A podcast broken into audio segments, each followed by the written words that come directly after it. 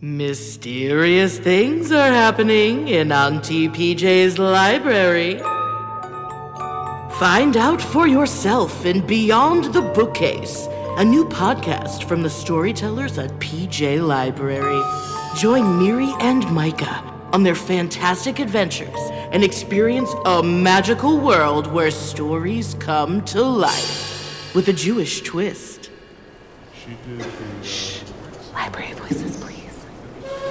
Ooh, Micah, look at this book. I didn't think The Tortoise and the Hare was a Jewish story. And definitely not The Three Little Pigs. They aren't even kosher. Wait. What? Hey, what's happening? Whoa! No way! Cool! Go to pjlibrary.org/podcast to listen, then subscribe to be the first to discover your favorite familiar fables transformed. From the storytellers at PJ Library, with gratitude to storytellers everywhere, it's Beyond the Bookcase. Beyond the Bookcase.